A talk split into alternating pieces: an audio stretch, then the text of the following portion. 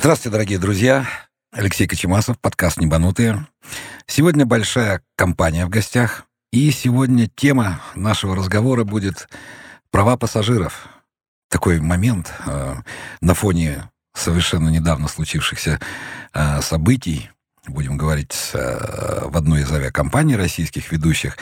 Про кота поговорим и про другие вещи. Поэтому сегодня в гостях Андрей Лухин, правозащитник, юрист. Здравствуйте, Андрей. Здравствуйте. И Илья Малюк. А Илья сейчас представится сам, кто у нас есть. Здравствуйте, Илья. Доброго дня, дорогие друзья. Меня зовут Малюк Илья. Я занимаюсь организацией перевозок. И в данном случае на сегодня являюсь заместителем генерального директора SKXR Group. СКР. SKXR Group, ну, мы занимаемся различными... В общем, перевозки. Авиационное обеспечение мероприятий. А, Господа, вот такой вопрос. Давайте построим следующим образом нашу беседу. Я пассажир, и я абсолютно не, как сказать, некомпетентен в вопросах юриспруденции, а также я некомпетентен в вопросах перевозок аэропорта. Вот я пришел в аэропорт, и первым делом меня встречает служба безопасности аэропорта.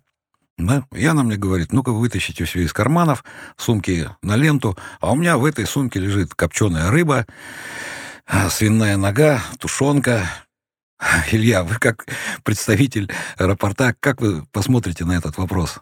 Ну, на самом деле, тут надо действительно как бы э, иметь в виду, как всем пассажирам, четкое понимание вопросов прохождения наших формальностей в аэропорту. Изначально, когда человек приходит в аэропорт, он первым делом действительно встречается со службой авиационной безопасности, которая досматривает базово все то, что он вносит э, в аэровокзальное помещение. Ну, связано это, естественно, с э, обеспечением безопасности всех окружающих пассажиров. И э, вот на этом первом этапе, когда он проходит просто в аэровокзал, то вопрос количества рыбы, колбасы и э, варенья от бабушки, он имеет такой, ну, отдаленный вопрос. Ну, ну такую отдаленную серьезность, да потому что это, конечно, важно, с одной стороны, но главное, чтобы вот э, те жидкости и те предметы, которые он носит, они не были как-то социально опасны для окружающих пассажиров, потому что это самое важное. Хорошо, а, пойдем другим путем. Я сейчас к чему подвожу? Куча таблеток да, которая вызывает определенные они там в этих э, в блистерах всяких, в металлических блистерах еще, они вызывают э, определенные подозрения у служб безопасности. Его направляют на досмотр. Да, то есть выяснение этих таблеток непонятным языком. Каракули нарисованы китайские, там на них никто ничего не знает, что это за таблетки. Он идет в службу досмотра, ну, естественно, он подчиняется к этому вопросу и опаздывает на рейс, на регистрацию на свою. Я бы, наверное, структурировал немножко по-другому, если позволите. То есть у нас да. получается, что у нас есть первая ступень безопасности, когда люди входят в аэровокзал. Там же не только пассажиры, да? То есть там есть пассажиры, провожающие, кстати, встречающие, красивые молодые люди с цветами, э, люди без цветов, вот, и другие прочие. И есть э, второй уровень безопасности, когда пассажир становится пассажиром, то есть чисто э, момент э, становления пассажиров. Вот Андрей нам, наверное, подскажет, когда это правильно происходит, но согласно наших внутренних данных, у нас это обычно происходит после регистрации. То есть до прохождения регистрации у нас есть владелец э, договора воздушной перевозки, билеты, багажной квитанции, а вот после прохождения регистрации он становится пассажиром. Ну, если... Или нет? Вот он когда, как, Андрей, вы считаете, он когда человек имеет право а, как бы сказать, уже предъявлять, когда он переступил порог аэропорта или когда зарегистрировался? Тут вопрос не претензий, а... когда он становится пассажиром с большой буквы «П». Я не знаю, в какой момент он становится пассажиром с большой буквы «П», но претензии к чему? То есть, а... может быть такое то, что он даже не проводит регистрацию из-за вины авиакомпании, допустим. Ну, Тогда он не станет пассажиром.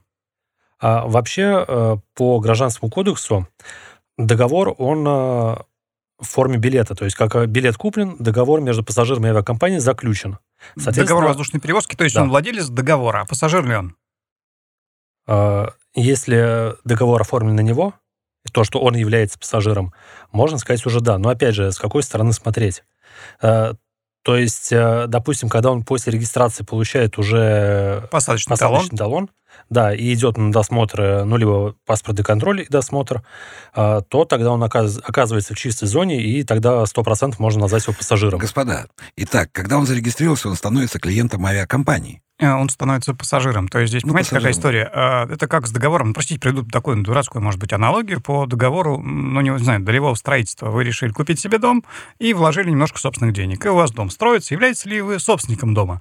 Ну, вы, конечно, являетесь, когда его построят, да, то есть как вот дом можно будет открыть, войти, вы собственник дома. Пока его нет, вы участник вот долевого строительства. То есть вы купили себе билет на авиакомпанию и являетесь участником договора воздушной перевозки, но при этом не являетесь пассажиром.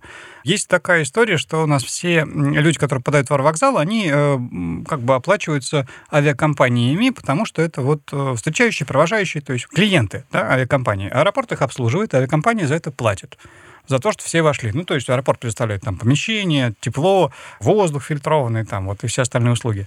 Авиакомпании их перевозят. Ну, так как это все клиенты авиакомпании и дружественные клиентам э, граждане, то, соответственно, происходит вот этот вот э, ну так факт а, того, что человек, имея на руках билет, то есть договор между авиакомпанией и собой, да, на право перевозки, ну, на перевозку. То есть, да, пока у него Он есть... уже пассажир. И, э, Пассажиром он становится после регистрации. То есть, в момент прохождения регистрации у него договор активируется, как бы, да, и тогда он становится пассажиром. И тогда он может лететь, куда он хочет. Ну, то есть, куда он захотел. При этом есть куча всяких условий этого договора. Допустим, многие сейчас этот вопрос постоянно поднимают, когда у вас есть э, два плеча перевозки, да, то есть вот э, плечо, допустим, Москва-Ленинград и Ленинград-Москва. И вы, если э, на первое плечо опоздали, то второе у вас сгорает. Да, так есть... вот человек, проходя первую, так ступень. сказать, ступень безопасности, он по какой-то причине, пассажир. он еще не пассажир. не пассажир. И по какой-то причине он опаздывает на регистрацию. Он имеет право предъявить претензию аэропорту или не имеет права? Как? А, смотрите, да. я скажу так. Так как договор перевозки заключен с авиакомпанией, ага. то претензию он предъявляет к авиакомпании. А если уже у авиакомпании есть какие-то вопросы по к службам аэропорта, то они уже разбираются между собой.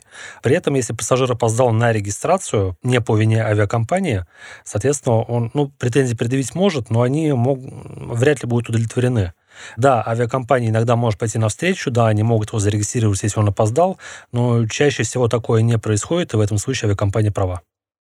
То есть авиакомпания начинает э, судяжбу с аэропортом уже, если mm. пассажир опоздал на регистрацию по вине аэропорта. Тут Или вопрос, как? наверное, ну, тут, наверное, вопрос такой. Давайте просто расставим приоритеты. Э, ввиду того, что у нас основной показатель деятельности любой авиакомпании и аэропорта — это частота и регулярность, да? Безусловно то есть как часто летают самолеты, как они вовремя это делают, существует такое вот э, безапелляционное решение всех, что самолеты пассажиров не ждут.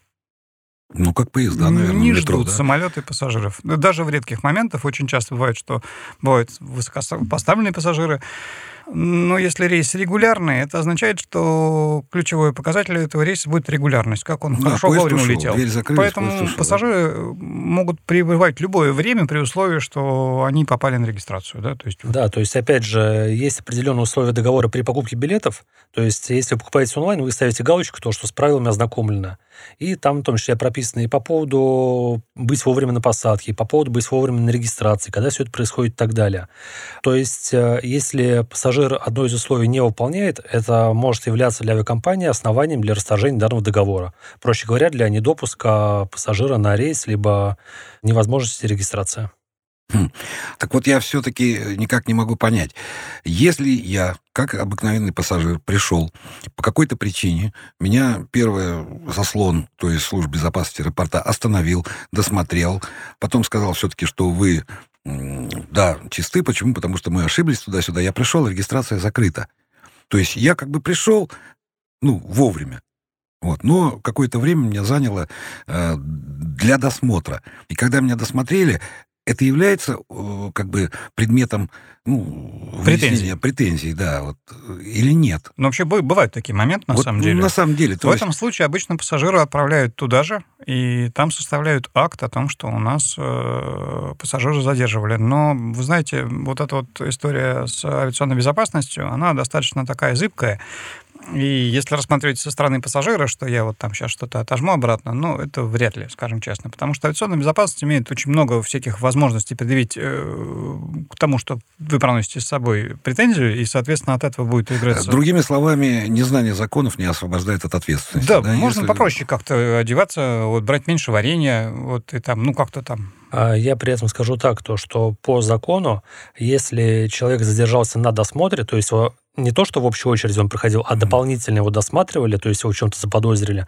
и в итоге ничего запрещенного не нашли, это является, ну, как, является вынужденным отказом от э, и это правомерно. договора перевозки. Да, и тогда он имеет право от авиакомпании потребовать э, всю сумму возврата. Возврат, И- да. да, Но это он- уже авиакомпания будет выяснять отношения с аэропортом, по- потом да. они сами Потом, да, разбираются. Да, потом, так да. у есть пассажира договор с авиакомпанией, он выясняет свои отношения с авиакомпанией. А что там дальше происходит, это уже ну, проблема авиакомпании. То есть кто там из их сотрудников, либо подрядчиков что-то не выполнил, это уже разбираются они.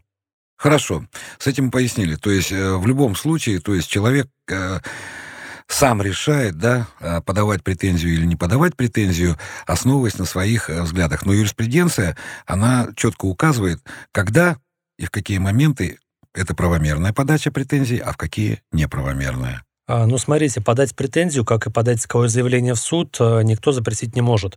Другой вопрос то, что действительно это правомерно или нет. А, Допустим, ну, как с одним нашим известным российским лоукостером бывает, это... Я вот до встречи сегодня уже шутил на тему то, что я опоздал всего лишь на 10 минут, меня опустили на борт, у меня всего лишь там с собой три лишние сумки, авиакомпания плохая. То есть да- давайте судиться, во всех СМИ об этом расскажем и так далее. Но, само собой, если пассажир обратится к юристу в такой ситуации, ему, скорее всего, скажут то, что, уважаемый пассажир, вы не правы. Тут перспектив нет. Если действительно есть основания на то, чтобы взыскать какую-то сумму, как компенсацию, независимо от договора перевозки или там э, защиты прав потребителей, то да, почему бы не подать претензию? Авиакомпания, по крайней мере, во взаимодействии с моей организацией, они в последнее время все чаще в претензию ну, хотя бы частично удовлетворяют требования. Ясно с этим. И вот мы коснулись такой очень тоже темки скользкой. Багаж. Понятие багажа у каждого человека, оно разное. Хотя, наверное, аэропорт, он определяет точно, да, что такое багаж, а что такое ручная кладь. Или это авиакомпания определяет. Тут нужно непосредственно как бы отталкиваться не даже не от того, кто это определил, а в принципе от самого понятия. У нас в гражданской авиации во всей международной практике есть такое базовое понятие багажа. Багаж — это у нас вещи пассажира, которые он сдает на ответственное хранение авиакомпании до момента прибытия пассажира этих вещей в точку, куда летит пассажир. А есть у нас э, ручная кладь. Причем раньше в Российской Федерации э, самые веселые самолеты, которые перевозили багаж ручную кладь, были Антоновы, потому что там багажник был, но грузчиков не было. И поэтому вроде как это багаж, но снимать багаж некому, и поэтому это ручная кладь. И пассажиры сами самостоятельно вытаскивают все это самолета и сами самостоятельно кладут. Особенно грустно, когда там что-то большое, тяжелое, или какие-нибудь балки, или, не дай бог, груз 200, да, то есть что-то вот там вот такое везется все вместе, а как бы в общем, багажник Или рога, один. да. как Или мы- рога, да, там какие-нибудь особенные. Лосины. Вот, а самолет небольшой, и тогда возникает куча всяких разных моментов, когда нужно как-то это все решать. Возвращаясь к теме, да, то есть есть багаж, есть ручная кладь. За багаж несет ответственность авиакомпания, за ручную кладь несет ответственность пассажир. И, пожалуйста, не забывайте вашу ручную кладь на наших замечательных сиденьях. Да. Приходит пассажир э, с ручной кладью, ему говорят, будьте добры, поставьте это, пожалуйста, в калибратор, ящик, да, в который влазит 30 на 40 на 74, и вес там может быть, да, быть ограничен, и все. И у него не влазит, крышка не закрывается, 2 сантиметра. Ему говорят, до свидания, либо доплачивайте, либо до свидания. Правомерно? Да. Объясняю. У нас э, федеральными авиационными правилами определены вещи, которые пассажир может провозить, э, брать с собой на борт э, без каких-либо ограничений. Но при этом э, размеры ручной клади устанавливаются авиакомпанией. И, опять же, покупая билет, пассажир заключает с этой авиакомпанией договор, где в правилах в этом договоре все это прописано. И если так получается то, что его ручная кладь не залезает в калибратор, получается то, что он нарушил условия договора. И требования авиакомпании, они правомерны. То есть либо сдавайте в багаж, либо ее как-то там сжимайте, уменьшайте, либо оставляйте в аэропорту, либо не летите. Тут вот у нас звонок есть. Катя из Фейсбука хотела вопросик задать о нем. Подключаем? Подключаем. Давайте, Катя. Да, всем привет. У меня вопрос и к Илье, и к Андрею, ну, собственно, наверное, и к Алексею. А какая разница авиакомпании? Ну вот не влезает у меня в калибратор сумка, в которой лежит три куртки. Беру я эту куртку, достаю и надеваю на себя. И какая разница авиакомпании, где я это везу? На себе третью куртку, потому что и уменьшая таким образом а, сумку, либо это в сумке все поедет. Ну, давайте, наверное, я отвечу, потому что я последняя инстанция, которая находится на борту самолета, и как бы с этим очень хорошо разбираюсь. Значит, смотрите, в чем, так сказать, сама соль и суть ограничения объема, проносимого объема на борт ручной клади. Я работаю в авиакомпании лоукостер. Уже была на эту тему беседа с некоторыми людьми. То есть лоу-кост — это не значит э, низкая цена билета, да. Лоу-кост — это низкие затраты на обслуживание самолета. Чем быстрее мы обслуживаем самолет на земле, чем он меньше у нас стоит на земле, тем мы меньше тратим денег, тем больше мы их зарабатываем, больше летаем. А, теперь возникает вопрос. Человек что такое ручной кладь? Ну, это сумка, да, там все что угодно может быть. Сумки, портпледы, еще, еще что-то готовое. Он, принося это на самолет, все это кладет на багажные полки в самолете. И потом, когда приходит команда «финиш», покидаем воздушное судно, приглашаем вас к выходу, люди быстро должны покинуть воздушное судно. Когда большие баулы и сумки лежат, если это был один человек, это понятная ситуация. Когда этих людей 189, и у каждого будет огромная-огромная сумка, они распиханы под э, сиденьями кресел, они на багажных полках и все. И вот это все дело люди начинают доставать, одевать, толкаться, и вместо по регламенту нашей авиакомпании положенным 5 минут на освобождение салона пассажирами, потому что мы в двух трапах их э, освобождаем, у нас там уборка идет и все, и через 5 минут мы должны уже сажать пассажиров. У нас процесс высадки пассажиров происходит 15 минут. Ну, Леш, ты же понимаешь по поводу того, что люди прошли этот калибратор с двумя куртками на себе, дальше они открыли сумку и положили эту же куртку в эту же сумку. Кать, понимаешь, в чем дело? Что одно дело, что он положил сумку, э, та сумка, которую он пронес, объем никуда не девается. Это вот как мухи в самолете. Э, и это к чему? Есть такая байка старая, да, говорит, если мы загрузили тонну мух в самолет, они все сидели на полу, а потом мы взлетели, а потом мухи раз в самолете, и все взлетели.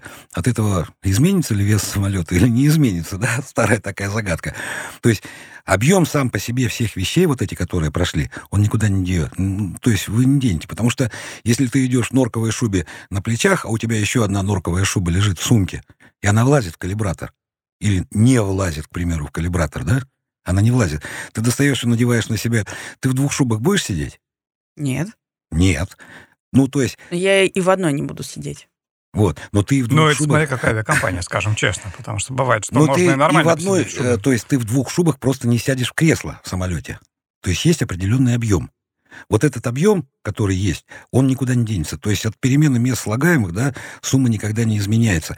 И если ты можешь прийти с сумкой маленькой, а потом взять ее в самолете всю забить, раздеться до гола, да, в этом самолете, я хочу вот там загорать в купальнике в одном, и все набить в эту сумку.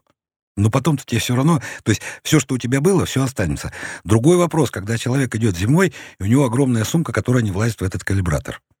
Понимаешь, о чем речь? Да. Объем не меняется сам.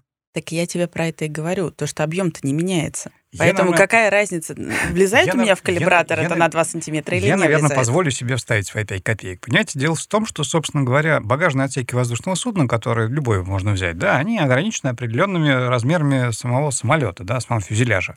Физически. И физически, да. И плюс ко всему есть такое еще у нас в в гражданской авиации тема по нагрузкам на полике. Да, вот, ну, на полике это все касается больше багажа и груза, там вот нельзя больше, чем 110 килограмм на один квадратный метр. А есть еще нагрузки на багажные полки, понимаете? То есть если вы напихаете, есть определенное количество пассажиров. Что такое на полике? Полики. Пол, пол, пол. пол, А. пол, На пол квадратный самолета. метр На пола квадратный метр пола должно э, нагрузка. Давить не больше, чем 110 килограмм. Поэтому если вы возьмете, например, там, не знаю, 3 или 4 слитка золота, ну, например, такой тоже перевозится, то вам нужно будет обязательно его разместить на палете, который будет занимать пространство 1 квадратный метр. Да, это Да, по если они, центру там, положили, да. 300 килограмм весит, примеру, Потому что то если положить это на алюминиевый полик, да, вот на пол, да, то он ну, просто погнется. Ну, реально, да. Самолет Сломается. вашего золота можно возить сколько угодно, а самолет у нас это один, без обид. Да. То же самое касается наших замечательных багажных полок. То есть, если вы везете щенка, варенье, еще какие-нибудь куртки, шубы, и все это аккуратно складываете на багажную полку сверху, то она имеет тоже свои пределы. И, соответственно, если вы сложите туда все, что вы хотите, соседний пассажир он не сложит. А тут же, понимаете, права Ты одного не одна. пассажира заканчиваются Да. там, где начинаются права другого. Без обид, да, там, ну, как-то вот Понимаем, когда вы везете там ребенка, памперсы, еще что-то. Ну, там может быть вот у мам много чего. Из э, частого опыта полетов знаю, что когда везешь ребенка или много ребенков, там надо вот обо всем подумать 10 раз и положить. Ну, я бы допускал там мам с ребенками, там вот большой баул. А все остальное как бы нет. Поэтому... Но опять же, да, это прописано в правилах. Да. То есть вы перевозите У нас есть детей, габариты там багажа. какие-то. Вот э, лоукостер они их занизили, да, есть базовые габариты багажа. И, кстати, куча тарифов, которые предлагают лететь вам с багажом и без багажа. Потому что вот именно на этой вот почве все время возникают моменты э, всяких претензий и э, зарабатывания Споров. денег нерадивыми сотрудниками в аэропорту. Да, там у кого-то много багажа, у кого-то мало. Кто-то там что-то везет, кто-то что-то не везет. Есть даже специальный термин такой аэропортовский, называется багаж расписать. Вот, там, на одного пассажира, на 10 пассажиров. И вот э, руководя сменой службы перевозок в свое время, у меня было много моментов, когда возникали эти вопросы, что там кто-то что-то потерял. Так вот, возвращаясь к теме, то есть э, просто вот эти вот габаритные отсеки для багажа, в которые вы засовываете все, как пассажир, э, необходимы для того, чтобы все поместилось. Бывают альтернативные моменты. Вот, допустим, такая жизненная история про рога. Летел один прекрасный самолет Фокер 50 направлении Скандинавии. Тут неожиданно, значит, э, регулярный рейс. До этого регулярного рейса выходит на связь пассажир, говорит, я вот купил себе э, в Сибири рога и хочу их провести. Лечу я бизнес-классом, я хочу забронировать себе отдельное место, чтобы рога не поломали, чтобы они летели рядом со мной. Ему бронируют это место, и рядом с ним тоже бизнес-класса. Стоимость рогов увеличивается до стоимости чугунного э, Ну, моста в человек Москве. заранее, да? Он Да, он просто сразу он понимает, что он обратил в свою компанию и говорит, что вот я, значит, везу эти рога. Ему, значит, рога забронировали, отдельное кресло, прям как будто виолончель, он их привозит, проходит регистрацию, все прекрасно, рога действительно просто охрененно большие. И непосредственно на входе в самолет выясняется, что рога в люк для пассажиров не входят. Причем ни прямо, ни косвенно, ни, ни боком никак не входит. Вот. э, Говорит, хорошо, мы сейчас положим эти прекрасные рога в багажное отделение, начинают запихивать багажное отделение, выясняется, что в багажное отделение они Тоже тоже, не тоже, да? тоже не входят. То есть люк не позволяет их никак вот пропихнуть туда. Очень неприятная ситуация, причем пассажир как бы не готов их вести в багаже, но в целом они просто никуда уже не входят. И вот, а время уходит, у нас есть в гражданской авиации понятие регулярности, о котором я говорил. И в этот момент возникает такой прекрасный диалог без языка между грузчиком и пассажиром. Грузчик наблюдал всю эту историю, посмотрел на пассажира, вот, пришел он обратно на трап и аккуратно так из-за спины вытаскивает такую ножовку по металлу. И молча с мольбой протягивает его пассажиру. И вот этот пассажир, оплативший а, бизнес-класс, он, значит, с грустью и слезами на глазах пилит эти рога прямо там же на, на трапе пополам и по одной поло- половинке заносит вот, в салон бизнес-класса. Андрей, а вот э, теперь вот этот вот пассажир, который распилил свои рога, которые вот он с собой вез, он на какую-нибудь компенсацию имеет право? Я, честно говоря, вообще не понимаю, как ему разрешили их вести в салоне. То Не, есть, ну хорошо, даже э, он- предупредил о том, что у него будет какой-то большой, очень негабаритный груз, вот, и Арфа. Допустим, музыкальный инструмент арфа. Да, почему? Вот неудобно на арфе. Ну, Вот. рога не будем, да? Да. э, Ну, Ну, арфу. неважно, хорошо, вот, он не влезает, э, и он предупреждает об этом авиакомпания, авиакомпания говорит, да, вези, все нормально, поместим. И тут получается то, что авиакомпания же ему сама протягивает этот напильник и говорит, пили. И- Не-не-не-не-не, это было неофициальное предложение. Это было предложение от грузчика аэропорта, который случайно мимо проходил. Вот. Ну, А, Я считаю то, что в данной ситуации так. Если пассажир не нарушил правила авиакомпании, если, опять же, он по правилам предупредил заранее, то, что будет большой груз, негабаритный, и, соответственно... Багаж. Багаж, да. И, соответственно, выполняя все требования, которые есть в договоре с этим багажом приехал, и авиакомпания по какой-то причине не смогла загрузить, либо испортила данную вещь, а, либо пришлось оставить это в месте вылета, то я считаю, да, можно рассчитывать на компенсацию. а А, куда бежать-то за этой компенсацией? Сначала с претензией в авиакомпанию, потом в суд. То есть у нас по воздушному кодексу обязательно перед походом в суд вы должны направить досудебную претензию в авиакомпанию. Причем а, в течение полугода после того, как произошел какой-то инцидент. Вот так. И вот теперь, возвращаясь к теме багажа. Да, кстати, про багаж. Багаж у нас бывает разный. Да. Вот, и возим мы их тоже по-разному. У нас в гражданской авиации есть определенные внутренние названия того, что вы везете с собой, поэтому багаж мы делим так. То есть есть бывает чемодан, бывает чемодан большой, потом бывает чемодан «мам дорогая», потом бывает чемодан «мечта оккупанта». И, Ну- ну и потом, по- по- сумка, и потом баул, да, и потом просто баул, вот, просто баул. Ну, в зависимости от того, чего вы везете. О чем бы хотелось поговорить. Уважаемые пассажиры, граждане, И гражданки. И гражданки. Оккупанты, видимо. Не обязательно, да, то есть в своем багаже вы везете совершенно разные вещи. Например, вот, допустим, из истории про Одесский аэропорт, когда кто-то вез одну лыжу летом, и из-за этого задержали целый самолет. Это такая старая авиационная байка, когда, значит, весь аэропорт ищет одну лыжу, а все сидят, значит, в самолете, жарятся и ждут, когда уже ее найдут. И потом кто-то не выдерживает, подходит бортпроводник, говорит, вы знаете, пассажир Рабинович, вот мы сейчас найдем вашу лыжу и сразу взлетим. Он говорит, с чего вы взяли, что одна должна быть две? Давайте про опоздание вот. А бывает, значит, э, багаж, который вы везете, он имеет определенную стоимость и очень ценен для вас. Ну, например, есть такие специальные люди, которые чаще всего летают из Турции специальными чемоданами «Мама дорогая» или «Мечта оккупанта» или даже «Баул» и везут много ценных вещей. Вот много ценных вещей в этом бауле. И там, например, песцовые шубы или там, ну, не знаю, что-то такое очень важное. И у них есть такая твердая убежденность, что все, что они туда положили, оно будет стоить на выходе в авиакомпанию в претензии, если оно пропало, ровно столько раз, сколько они за нее отдали. Хотелось тему осветить. Есть такая у нас категория багажа, которая с объявленной ценностью, и есть категория багажа, которая без объявленной ценности. Раскрываю тему. Если совершенно случайно вы возьмете э, небольшой чемодан мечта оккупанта и заложите его норковыми шубами, он будет весить у вас очень немного, потому что они сами по себе не очень тяжелые, там, Мех, до 10 да. килограмм, да, 10 mm-hmm. килограмм норковых шуб. А потом совершенно случайно, по какой-то непоправимой случайности, трагической, чемодан растворится на просторах Вселенной, то, к огромному для вас сожалению, авиакомпания вам вернет стоимость вашего багажа, если вы докажете, что там были норковые шубы, по весу этого багажа на участке, от которого оно пропало. Ну, то есть я предлагаю вместе с норковым шубами еще кирпичи класть. Можно, да, но будет немного. Сильно не поможет, особенно да. если это внутренние перелеты, там 600 рублей за килограмм. Ну, вообще, как бы тариф за багаж, он считается из расчета... Тариф за багаж на участке, он считается обычно из расчета 1% от полного тарифа эконом-класса. Ну, чтобы было понятно, до Сочи самый дешевый билет будет вам стоить, грубо говоря, 7, но полный тариф будет стоить там 14. Вот. 1% от 14 тысяч – это будет как бы стоимость килограмма багажа. Условно, да, то есть я применяю Летайте конкретно... авиакомпании «Победа», где да билеты другими... за 499 рублей. Да, и другими авиакомпаниями. Я немножко уточню то, что, возможно, во внутренней кухне так, но по воздушному кодексу именно по внутренним перевозкам 600 рублей за килограмм багажа. И до 11... Но это на то, что имеет право пассажир, пассажир да. А, то да. есть потребовать, не более.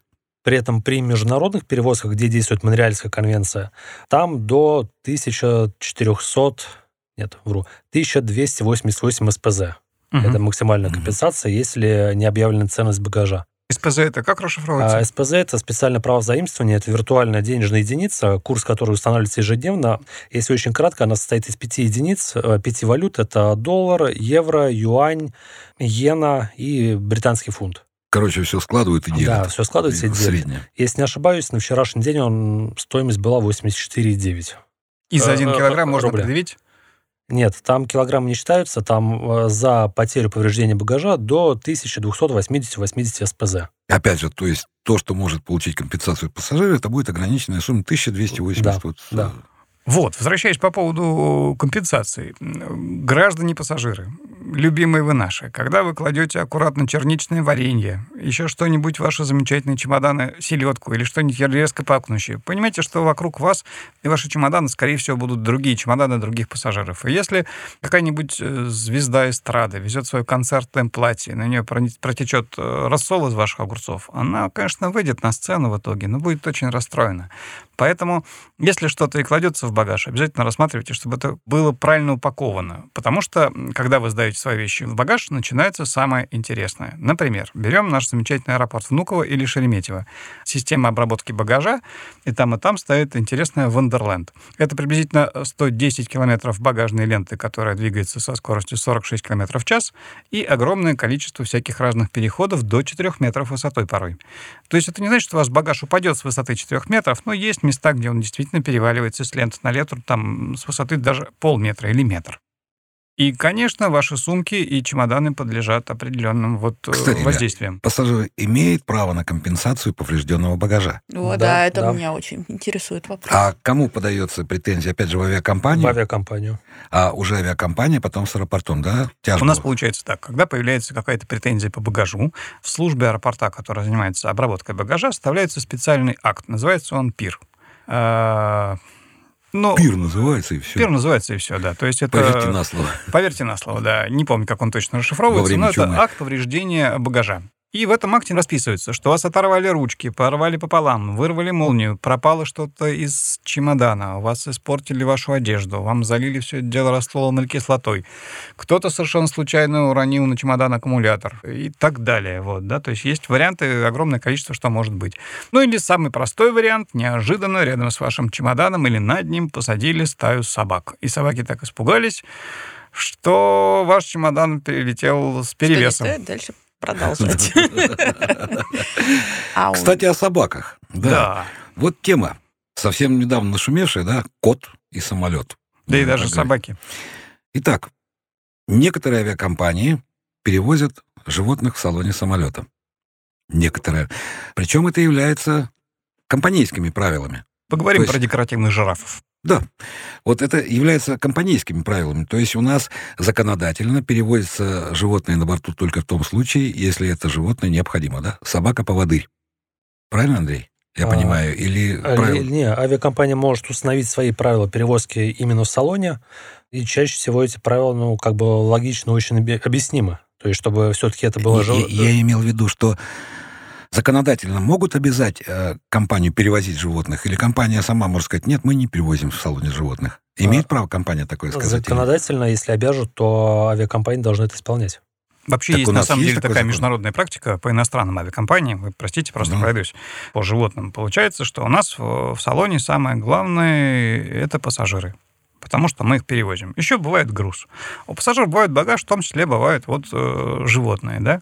Мы так устроены человеки, что у человеков обычно бывают какие-то всякие разные, ну, даже аллергии на что-то. У кого-то на котов, у кого-то на кошек, у кого-то на что-то еще. Иностранные компании, когда к ним обращаются с просьбой перевести кого-то, они берут небольшую паузу.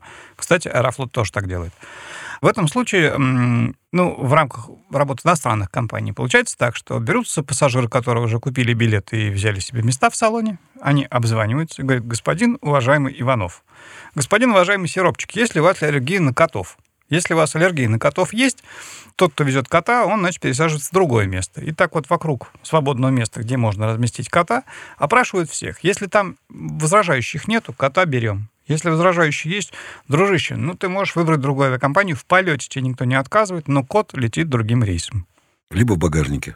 Либо в багажнике. Да, А ну, собак есть- и кошек вот Та же самая перевозят? история. Та же самая история, да, то есть у кого-то бывает аллергия на собак. И понимаете, когда у вас Не, случится... я имею в виду их вместе. Можно в салоне перевозить? А в салоне их Можно. обычно рассаживают в разные Ну, в места. разные Но, в места. принципе, можно. И то же самое касается багажников. То есть есть требования авиакомпании по перевозке животных э, живых в багажниках. Вообще, кстати, по перевозке животных есть одна большая книжка, такой большой мануал толстенный. Называется Transportation Life Animal. Там написано очень много интересных вещей. Вот когда начинаешь читать, например, знаете, оказывается, что есть часовые пояса. Есть там животные, которых можно вместе, которых нельзя. Вот обезьян нельзя возить дальше, чем на 4 часовых пояса. Потом должна быть э, остановка, потому что Джетлаг они, у них получается. у них, ну, они сходят с ума, они не понимают, что произошло, и поэтому там нужно выжидать, пока они акклиматизируются. адаптируются. Мгм. Ну, про декоративных жирафов вообще отдельная тема, да, то есть Кстати, там птиц не возят с пассажирами вместе вот в Да. багажниках все. Это отдельный груз. А я вот знаю, что Алексей Викторович у себя в книжке писал про птичек, как он их перевозил. А это не птички были.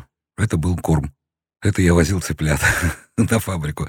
Это немножко другая история, имеется в виду живые птицы, соколы, орлы, попугаи и так далее, так далее, так далее. Вот эти вот вещи, они тоже очень строго оговорены, потому что там есть свои, ну, специфика очень определенная. Сейчас, кстати, идет огромный поток э, животных, э, которых завозят из всяких разных питомников иностранных государств. У Мгм. нас тоже есть, в общем, много достаточно требований к этому и особенностей. Но когда вы собираетесь вести собаку, для всех сразу скажу, что есть просто определенные породы, которые в салоне не перевозятся. И когда вы собираетесь привести живое животное в салоне вместе с собой, что иногда как бы логично, да, потому что же щенок или там собака, она будет расстраиваться, бояться, это все обязательно должно быть согласовано с э, самой авиакомпанией. И в частности, допустим, если вы собираетесь лететь аэрофлотом, то это колл-центр аэрофлота. Вы обращаетесь э, в колл-центр, и непосредственно там вам говорят, что они могут взять, что они не могут взять, потому что есть очень жесткие ограничения именно на породы. Да, я бы тут еще хотел добавить по поводу того же аэрофлота, то есть помимо аллергии, помимо ограничения на породы, есть еще ог- ограничения на размеры, на вес. И если брать тот же Аэрофлот, э, там э, в правилах сказано, ну, прям черным по белому, то, что животное, если везется в салоне, его оттуда нельзя вытаскивать. А то, что животное должно иметь возможность встать в полный рост. пардон, перебил. Из переноски. Из переноски, да. да. Оно должно в клетке быть. Да. То, что животное в этой клетке должно иметь возможность встать в полный рост, сделать разворот на 180 градусов и лежать в своей естественной позе. И в таком случае, да, можно его проводить в салоне. И вода. Да, само собой. А если чего-то из этого нет, то багажный отсек. Так вот, Андрей, с точки зрения юриста и с точки зрения законодательства, вы как относитесь к этому товарищу, который кота этого протащил? Взгляд вообще, ну, как человека просто, не то, что а. там будем там сухой строчки закона ну, следовать. Э, животное, конечно, по-человечески жалко, если он там себя плохо чувствовал без хозяина, но фактически мы видим то, что человек нарушил правила авиакомпании. А, договор перевозки, получается, то есть как бы. Да нарушил договор перевозки, э, целенаправленно вел авиакомпанию в заблуждение, поменяв животное, и потом еще похвастался на весь мир о том, как он ловко это сделал. Ну, это уже второй вопрос, это вопрос хайпа, там, да, да то есть вот, э, пиара, прав, правило он нарушил 100%. Да. Но, правда, в данной ситуации, мне кажется, Аэрофлот мог э, выйти намного более красиво из этой ситуации, ну, что имеем, то имеем. А у меня вопрос. Я читала здесь недавно историю, когда служба аэропорта потеряли кошку. Таких моментов... Что делать в этой ситуации? Аэропорт Куда бежать? И ловит, Илья? Да. И кто будет отвечать а, за мою несчастно потерянную по, по Пассажиру бежать в авиакомпанию, а авиакомпания там уже дальше будет опять решать, же разбирается опять дальше. Будет Илья, где они будут кошечку-то искать? Ну, Я все переживаю, никак спать если не могу. Честно, если честно, то в голове только история про кота одного интересного. Вот. А глобальная, то есть отвечая на вопрос сразу, сначала, наверное, отвечая на вопрос. Если действительно оно убежало, то только в претензионном порядке, конечно, ловить моего там вот по просторам вряд ли кто будет, только если вот случайно он попадется. В любом аэропорту есть специальные службы, куча на поле, которые работают, в том числе по животным работает в основном служба главного орнитолога. Если что-то происходит, то они потом уже выясняют, чей код. Ну, не то, что они, но там много вариантов, может быть, как это решить. Я думаю, что через претензионное отдел. Был момент такой у нас, когда у нас э, красивый турист, э, ТК, она везла с собой красивого кота, вот, э, везла его на руках, сказала, что кот летит. Ей сказали, что рейс международный, и поэтому, конечно же, нужна переноска. Переноски у нее нету, она и бежать не может, регистрация заканчивается. Доблестные грузчики на тот момент еще э, не коррумпированного аэропорта сказали, что они долларов за 600 ей коробочку подгонит коробочку подогнали, получилось 800, она, значит, прикупила коробочку, положила кота, кота, значит, отправили в багажное, а коробочка была какая-то хлипкая, кот из нее выбежал и начал бегать по багажному отделению. Люди незнакомые, ну, смена грузчиков поняла, что, как бы, в общем-то, это к ним вопрос, потому что, ну, за такие деньги кота надо, конечно, вести. Они начали ее все ловить. Эту кошку, кота, не знаю. Ну, и так, к огромному сожалению, получилось, что самый большой, самый мощный грузчик, он на эту кошку упал. Поймал. Ну, не то, что поймал, он больше, наверное, ее так вот раскатал. Вот. Неудачно так получилось, очень грустно, на самом деле. Вот. Надо было что-то делать. Ну, скатали в трубочку, положили в коробочку, отправили по маршруту, он же оплаченный, кот летит. Вот. Была претензия большая. А дальше так А получилось. дальше сказали, ну, приблизительно, что, однако, за время пути вот. А, ну то есть это опять к Андрею вопрос. То есть если животное а, погибло во время перевозки, претензии к авиакомпании? Само собой. Опять же, Однозначно, да, да, между пассажирами и авиакомпанией есть свой договор. Если что-то идет не так, а, претензии к авиакомпании. Но что... пассажир подписывает документ о том, что он понимает, что животное может погибнуть. Нет, Само это собой, второй, да, второй по правилам вопрос. авиакомпании. Если что-то идет не по плану, то есть не по правилам, то претензии в авиакомпанию. С аэропортом пассажир никак э, не связан юридически. Отдельно хотел добавить по поводу э, всяких разных пернатых и требований по ввозу различных птиц в различные страны. Например, в Великобританию нельзя водить птиц. У меня был очень нехороший, скажем так, пассажир, который вез туда попугаев. Мы ему сказали, что в перевозке мы ему не отказываем, но птиц туда возить нельзя, и мы будем против, потому что придет претензия. Ну да, нам своего рази. Вот, и что это категорически нельзя. Ну вот дяденька появился очень неожиданно, он взял двух попугаев за шкирку, пошел в туалет и их там спустил. Убил. Вот. Не просто убил, он их просто спустил в унитаз. Если честно, очень хотелось дяденьку побудкать. И спустить вместе с И этим спустить вместе с птичками, потому что, ну, просто, я не знаю, я бы, может быть, там в приют попросил передать, не знаю. Ну, я- что-нибудь я придумал, ну, потому что, как бы, вот, ну, вот Ну, дяденька это повел жестокое, себя так. отно- э, жестокое обращение Вот. с животными. Статья. Ну, Всё по верно. идее, да. Вот. э, Пожалуйста, выясняйте, что возить можно, что Кстати, нельзя. по поводу побускать. Мы как-то не коснулись э, дебоша на борту. Э, Такая тема очень-очень скользкая. Э, Да ну я вот, так понимаю, что можно не только про самолет-то говорить, можно Да, и можно. про Нет, тут- аэропорт. А Тут вопрос вот какой. Мы вот с Андреем немножко общались перед записью, да, и выяснился такой интересный вопрос, что не обязательно человек, который нарушил правила поведения на борту самолета, может попасть в черный список авиакомпаний.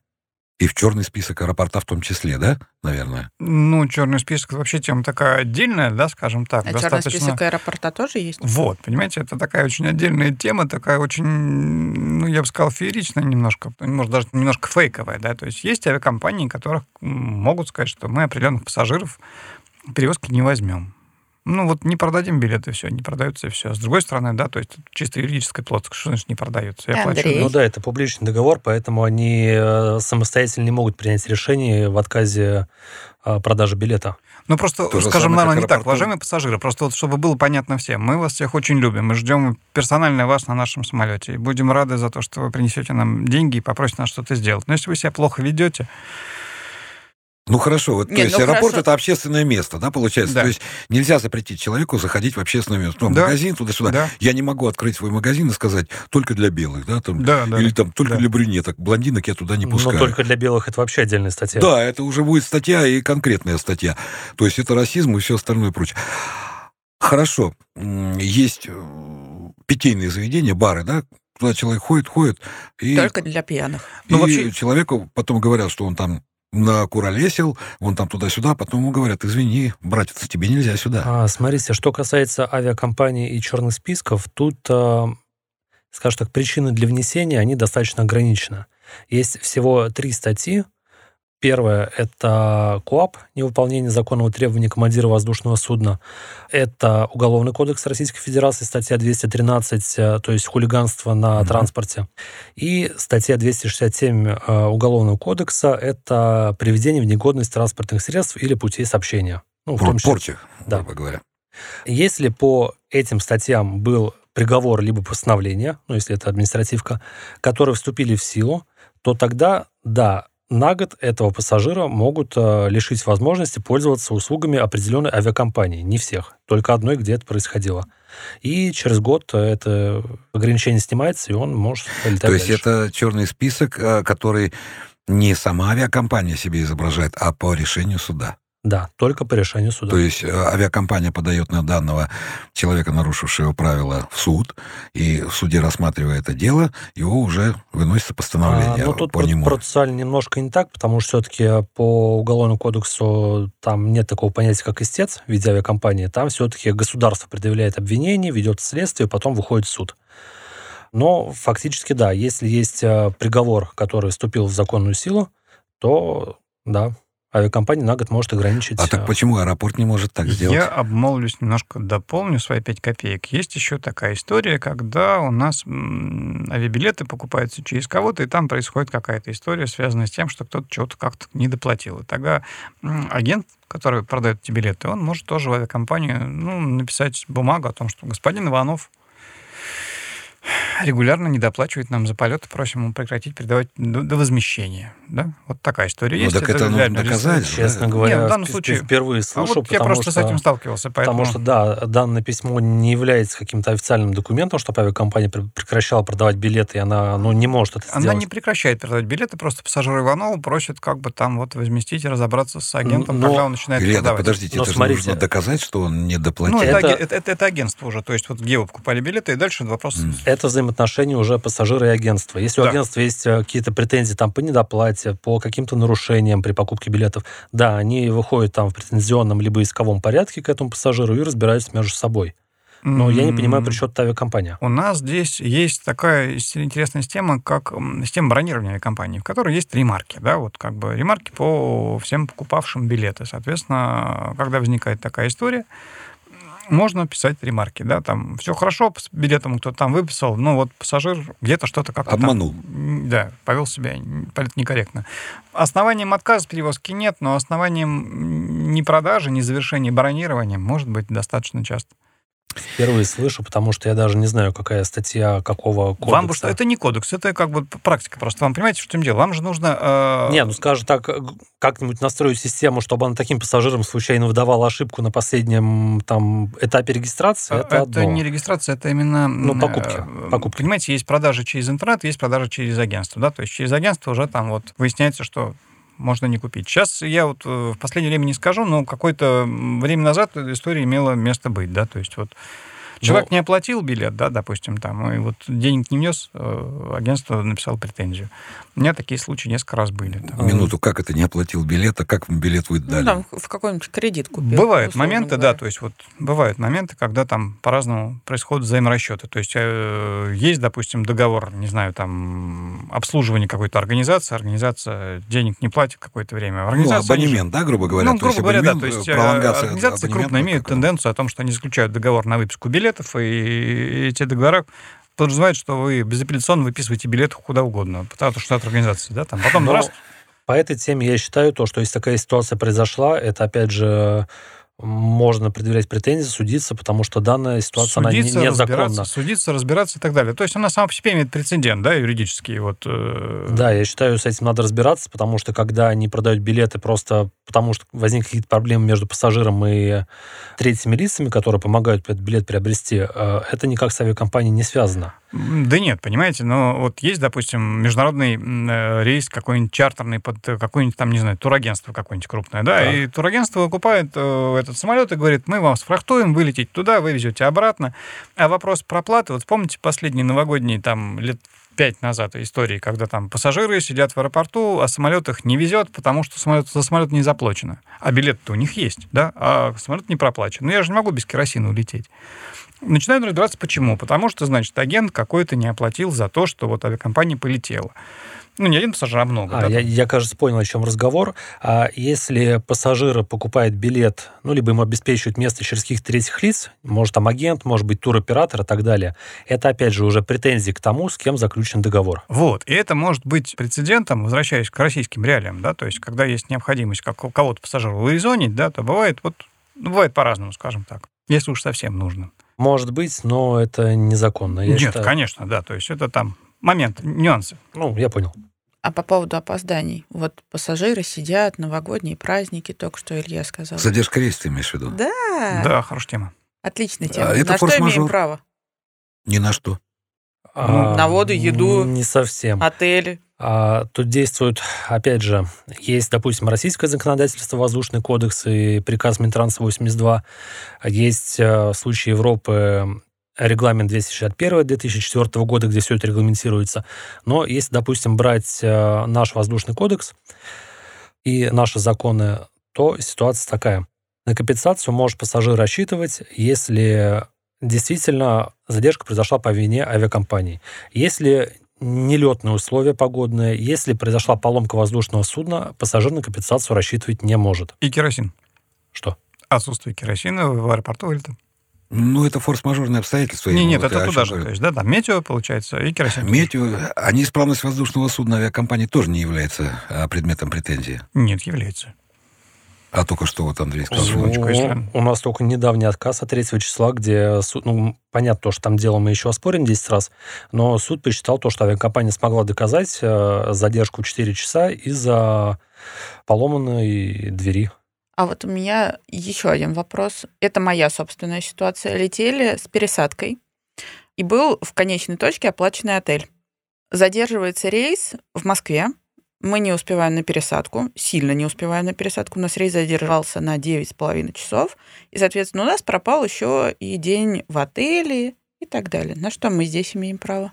А у вас билет был включен в тур или вы Нет, покупали билет сами, отдельно? Сами все А это все одним билетом или два разных? Нет, все одним билетом одной угу. авиакомпании, не русской.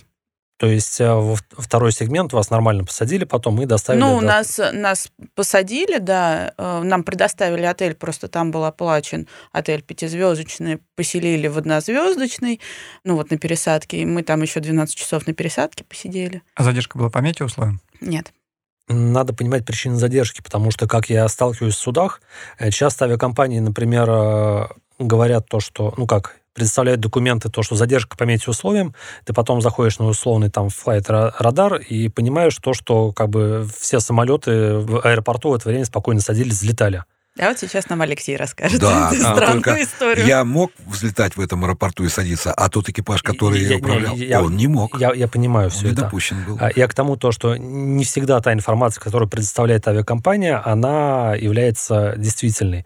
Ну, сами понимаем, деньги платить ну, мало кто хочет. Ну, естественно. А, И вот опять же, как я столкнулся недавно с той ситуацией, которую я только что озвучил, у нас а, обратились а, независимо друг от друга две группы людей, там семейная пара и группа детей.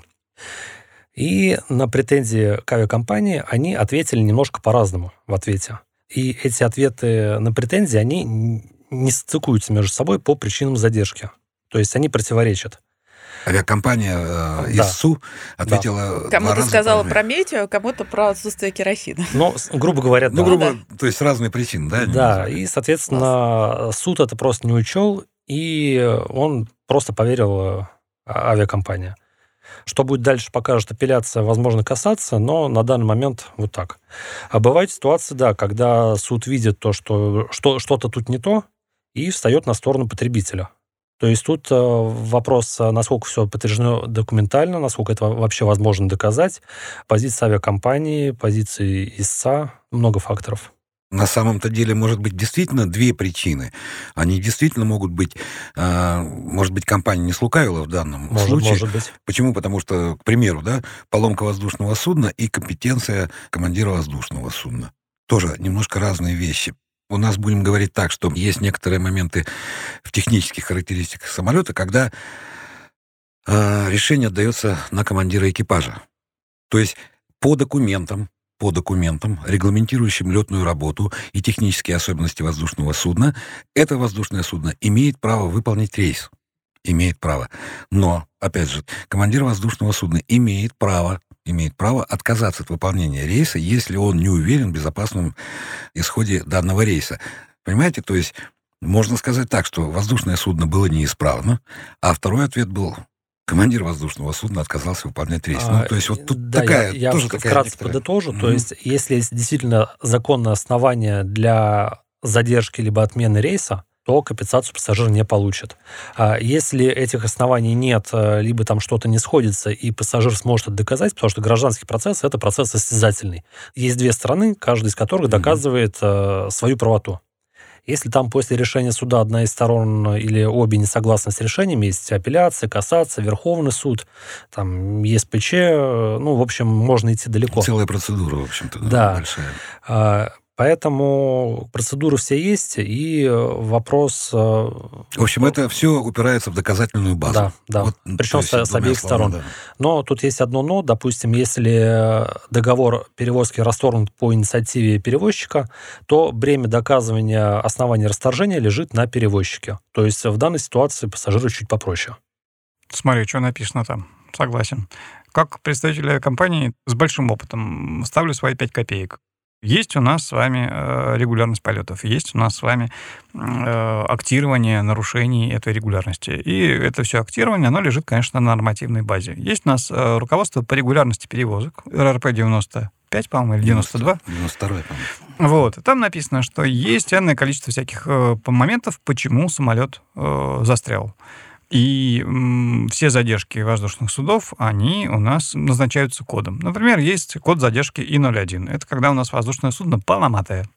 Есть у нас код задержки P01. Это когда регистрация была закончена не вовремя. Есть код задержки P02, когда посадка была закончена не вовремя.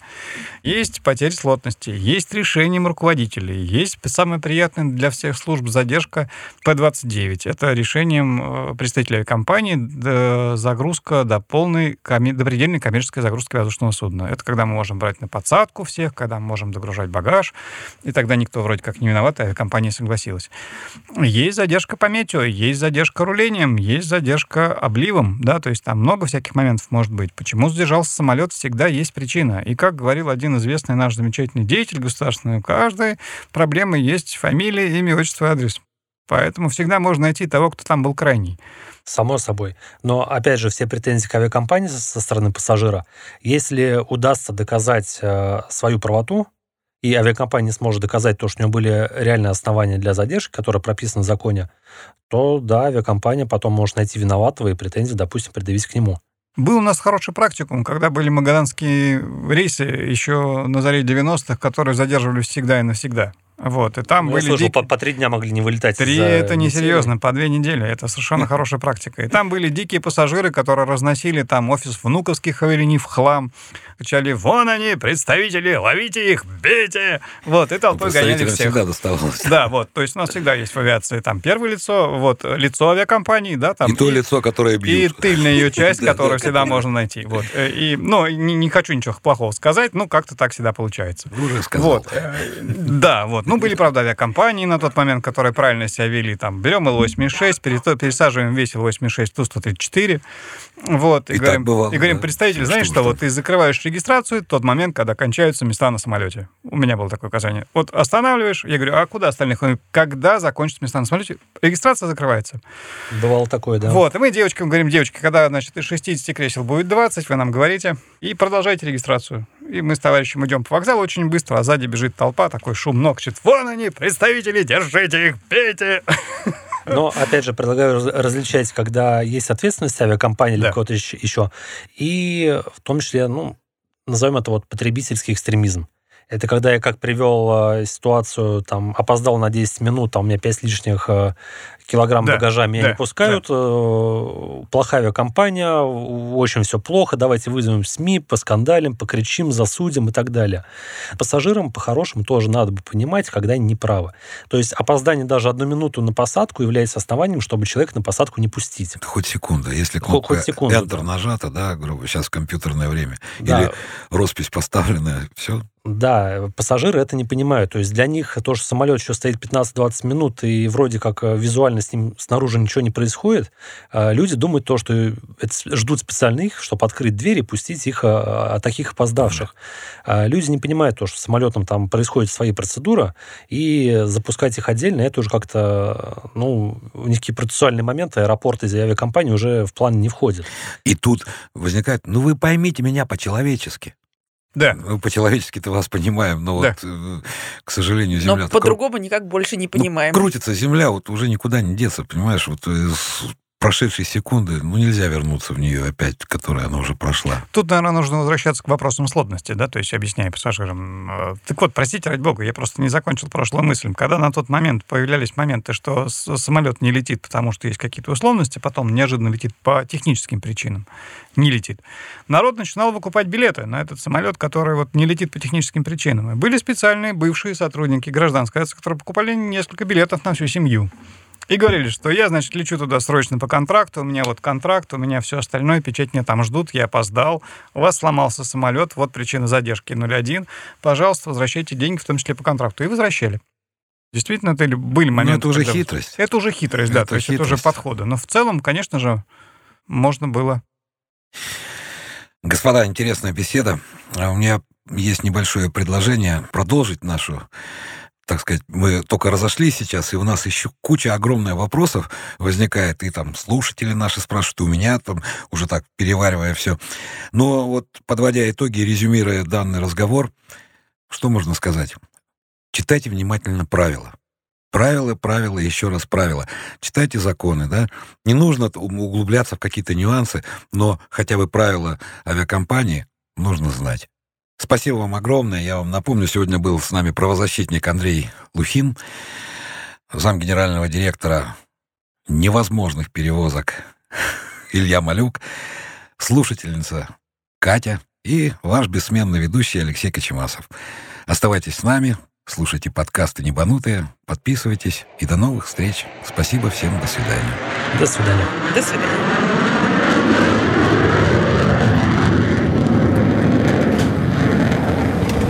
Дамы и господа, добро пожаловать в город Герой Москву. Наш самолет произвел посадку в аэропорту Шереметьево имени Александра Сергеевича Пушкина.